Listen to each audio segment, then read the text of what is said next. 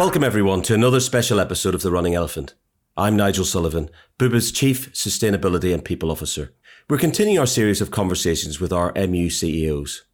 And today, I'm really pleased to be joined by Hisham El Ansary, CEO of our Asia Pacific Market Unit.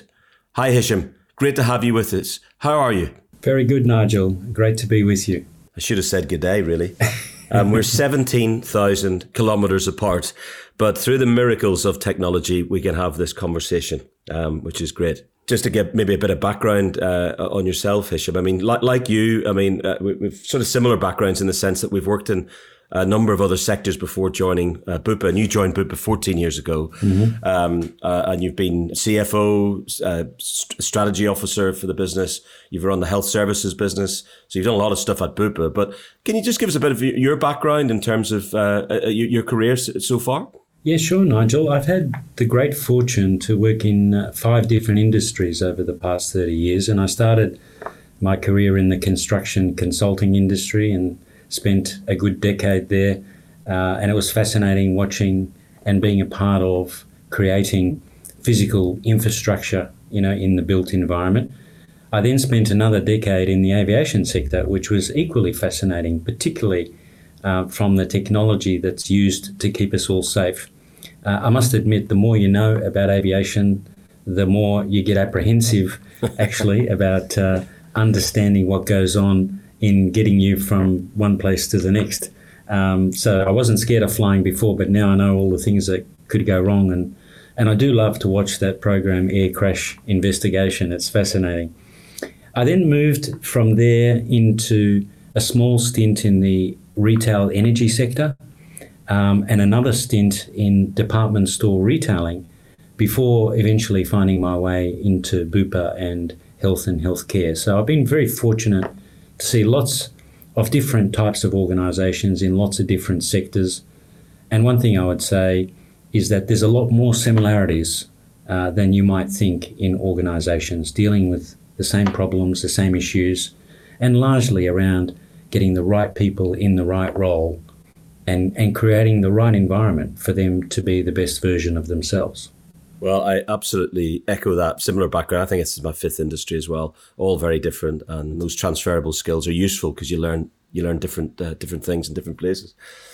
I, I first met you. Uh, you may not remember this actually, but I, I first met you almost four years ago. Um, and I, I, I, I remember that we had this, we had this great sort of, uh, you took me out in, in, in the streets of Melbourne and up and down on the, that, tra- that yeah. uh, tram that goes up and down the central, uh, the central sort of business district through the retail sector, um, to different stores yes. and, and, and, and branches, etc. It was a really great thing. And I think I said to you this, I was probably the best, summary of a of, of a business that I didn't know anything about. Some people would say still don't know anything about, but um, the best description of a business that I think I've ever I've ever had. So thank you for that. It got, got me off to a great start. No, it was it was my pleasure. But um, look, the business has expanded obviously in the in the last uh, year to become Asia Pacific from ANZ. ANZ was already you know by revenue our biggest business, but now with Hong Kong's now now there and some Chinese assets there. Mm-hmm. Look, what have you seen develop as as you brought together Hong Kong with Australia, New Zealand, and APAC forming? Well, I think the great thing as we've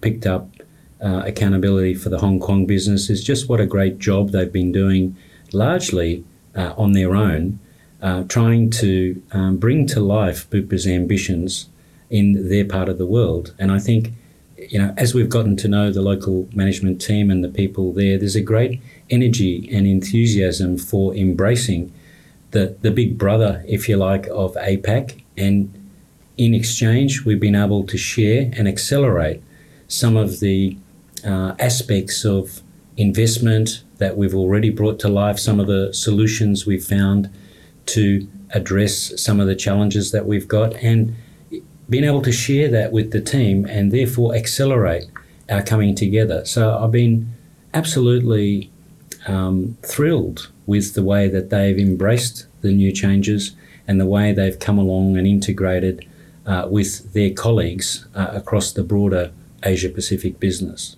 Yes, thanks, Hisham. And I know from you know conversations with Andrew and Elaine that uh, they've really appreciated, are really appreciating, I should say, being part of that broader team. And uh, just following on from that, I mean, you recently launched APAC's three-year plan, you know, as a synergy or response to the um, to the Elephant Three by Six strategy to become a more digitally integrated business. Can you explain a bit more about that plan and, and why why it's so important for the market unit?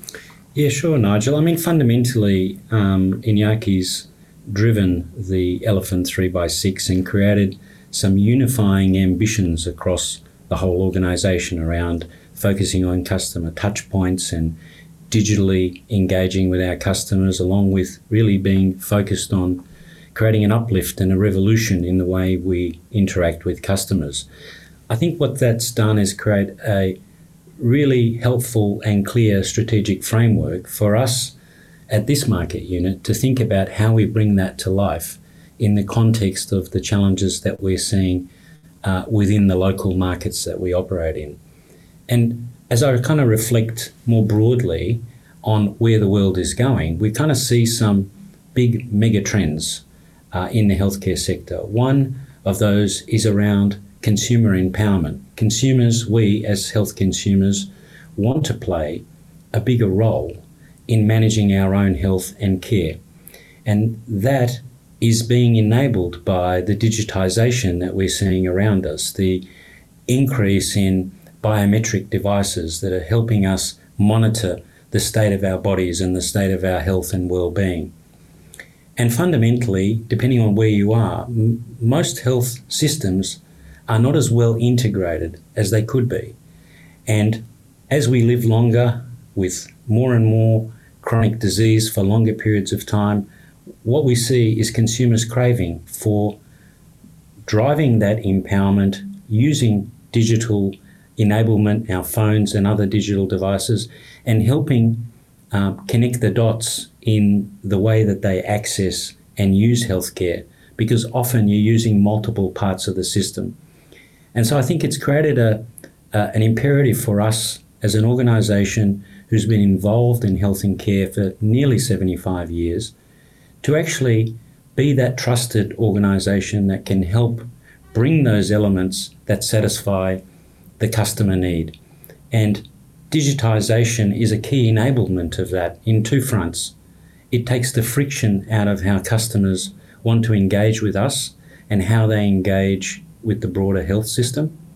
But it also enables us internally to improve the way we work, to accelerate the processing and the administration of you know millions of claims and connections and communications that we have with customers every day. So, you know, pursuing the digitization of our business has the dual benefit of helping us be more efficient, but importantly, helping us make it easier for customers to connect with us.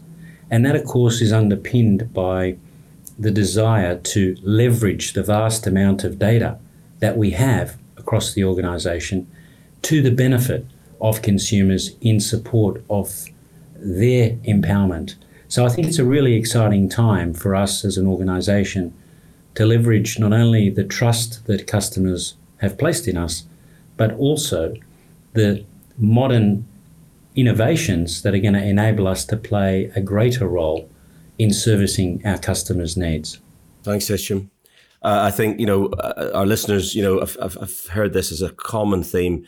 We don't rehearse these things, you know, as you as you know, and and, and this focus on the customer and, and digital enablement is just a it's, it's a theme that uh, permeates through everything. I think that we're we're doing, and it's it's very exciting. Um, I mean, delivering that customer experience also, like on the outside, uh, you know, has a has implications on the inside. And, and I know you've had a big focus on the culture in the organization and, and cultural change. Can you can you say a few words about like what that looks like, what that's meant? Absolutely. I mean, I'm very passionate about culture. In fact, it's what attracted me to Bupa in the first place. And I think, you know, the way I see things is that if you can create the right environment for people to be the best version of themselves, then that will support exceptional customer experiences, and in turn, that will mean you're driving a growing and sustainable business. And I think the first touch point for me is getting the right people in the right roles and ensuring we create together the conditions for an environment that is going to enable them to be the best version of themselves. And I'm very, very passionate about that. I was passionate about it from day one in this role. And when you know it's time for me to hang up my boots, I hope that we could look back as a legacy and say that there has been an improvement in where we started and, and where we end up. And it's an ongoing challenge.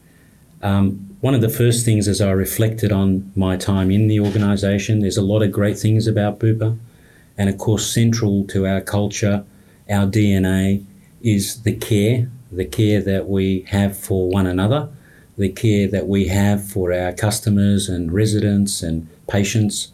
And it's something that universally um, you see when you go into a Bupa office. And I've had the good fortune of going to a number of Bupa places around the world, and that is absolutely the common takeout that you see. It is truly embedded in our DNA. On one of our value sessions. Absolutely, absolutely. And and it's so appropriate that it is because it, it is intertwined and I think like me, it's what attracted me to Bupa is the culture.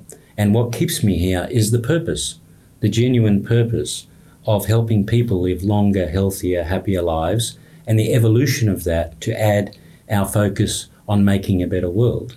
And this goes right back, it's not a tagline, it's part of our DNA, it's part of our articles of association that, that established Bupa in 1947, and I think it continues to live on.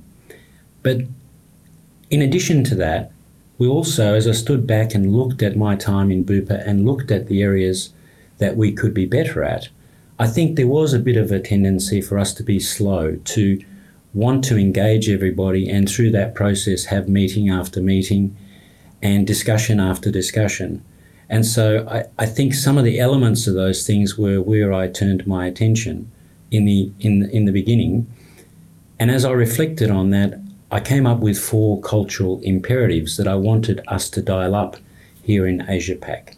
And the first one was being clear about our individual accountabilities.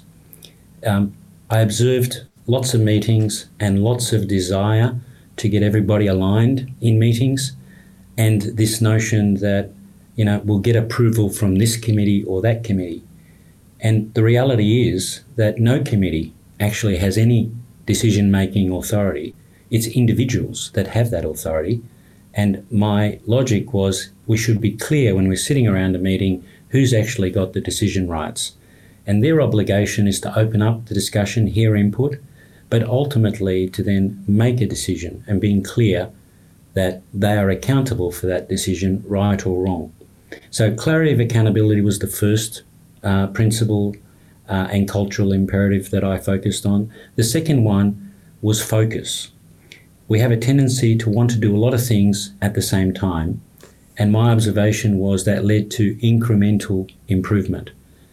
And the hypothesis was if we could compress by prioritizing and focusing in on the things that make a real difference to our customers and to our people, that we could make progress much faster. The third imperative was around genuine collaboration. I mean, you've been around, Nigel, a long time. You've seen lots of surveys on uh, on, people pulse and, and culture surveys, and, and often people will say, My team collaborates really well. The problem is over there. And so I sort of thought to myself, how do we get everybody in the organization thinking that they are part of the totality of that organization and that we either all succeed or all fail together? And so this notion of genuine collaboration across the organisation was the third element of um, cultural attribute. And if you're clear about your individual accountabilities, if you've got a focused, prioritised agenda, and you are collaborating as one, the hypothesis was you would then be able to do the fourth cultural imperative, which is to be able to move at pace, to make decisions and to get outcomes. And, and ultimately, those four elements have helped define the culture change that we've been embarking on in the last few years. And as we embrace those elements, we are seeing progress being made. Um, objectively, we've been doing a lot of work with outside party called Walking the Talk, and they did a survey in 2019 and they did one just recently in 2021. And pleasingly, we were able to see improvement across all the metrics and all the parameters. We're still not where we need to be, but I think we're making genuine progress. And it's, uh, it's been really satisfying to see the evolution take place. Thanks, Hisham. Um, accountability, focus, collaboration, outcomes. Um, and I think, um, you know, for other data points like the Pulse survey, you know, in, in Asia Pacific, we've seen you know, uh, really pleased. I know you're very pleased about rise in, in engagement and participation. Mm-hmm. And and one of the things on collaboration, we kind of beat ourselves up a little bit about this at Bupa. Um, uh, certainly, the management team do a little bit because it, it tends to score a little bit low in relative terms to the other questions that we ask. But in benchmark ter- terms, we're actually higher mm-hmm. than the benchmark for collaboration, which is great. I'm to move. I'm to move from purpose to purchase. so I can't. I can't resist a conversation about sustainability. So, um, so you, you know, I'm to ask you about this. But um, look, uh, the effects of climate change are, are, are, huge in the region. Um, you know, the, the bushfires from several years ago. Uh, I, I, noticed that in the last, you know, very recently, you know, well, they're not koala, they're not bears, but they're actually marsupials. But um, koalas are, are, are, now moved from you know the uh, vulnerable list to the endangered list in, in, in major parts of Australia. Mm-hmm. Um, so that you know, the, the, it's clearly an issue. It's clearly an issue, and I think one of the things I remember you and I having a conversation because I know how committed you and the team are to this topic. Um, I remember we had a conversation uh, about like renewable energy uh, uh, uh, probably about a year ago, and I remember you saying like Nigel, I, I mean you know, it's five thousand dollars for a ton of coal here. Western Australia is still a big mining. You know, I, will see what we can do, and, and look what you've done. You know, so maybe you recently announced, you know, the power purchase agreement. You know, and, and we're, we're purchasing pretty much hundred yes. percent of of renewable energy across the Australian locations. Can, can you say a little bit about that? Because I mean, I, I know how how how pleased that you you know, sure. Nick, Roger, the rest of the team are, are, about what's happened. Absolutely. And look, I know this is something that you're very passionate about, and we've had lots of late night discussions on this topic.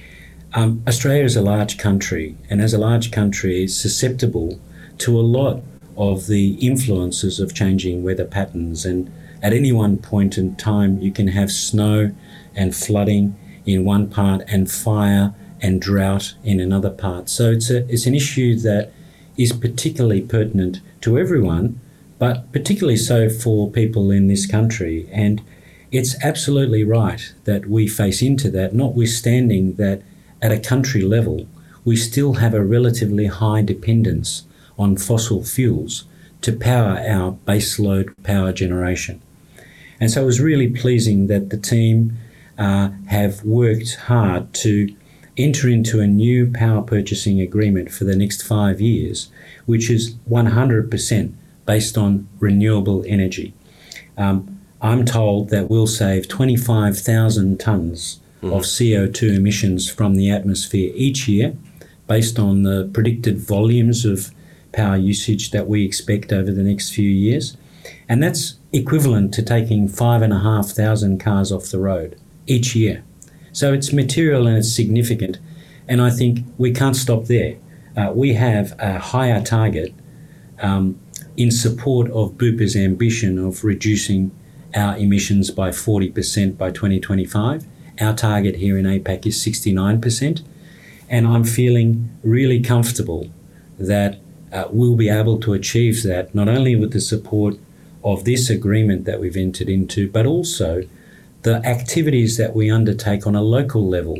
You know, every one of our care homes, as air conditioning systems come up for replacement, you know, there's an opportunity to replace them and put solar power in and put more efficient equipment in.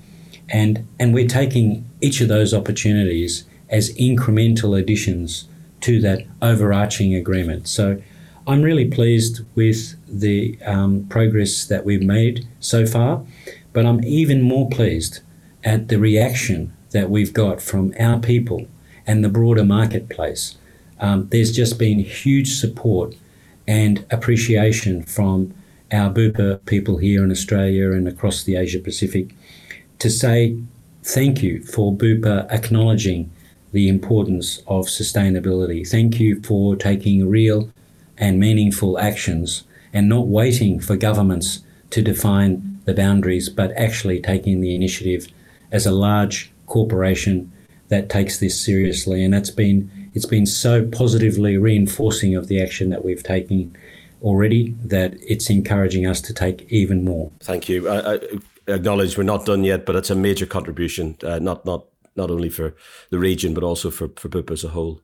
Um, I think we're probably getting close to time, but just going back to the, the Asia Pac as a, as a, as a region and, and, and as a market unit, what do you see, you know, the biggest challenges and opportunities for the next couple of years? Well, there are there are lots of challenges and opportunities, and I think going back to what, I said earlier about the mega trends that we're seeing in the healthcare sector, the empowerment of the consumer, the need to enable them in a digital way and to help them uh, connect the disparate parts of the health system, I think they create significant opportunities when we think about what role Bupa can play in helping satisfy those needs.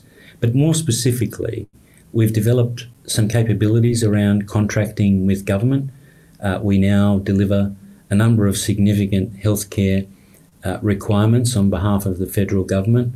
For example, we do all medical assessments for people coming into Australia, migrants and visa holders, uh, go through a Bupa clinic and we do the assessment on behalf of the government.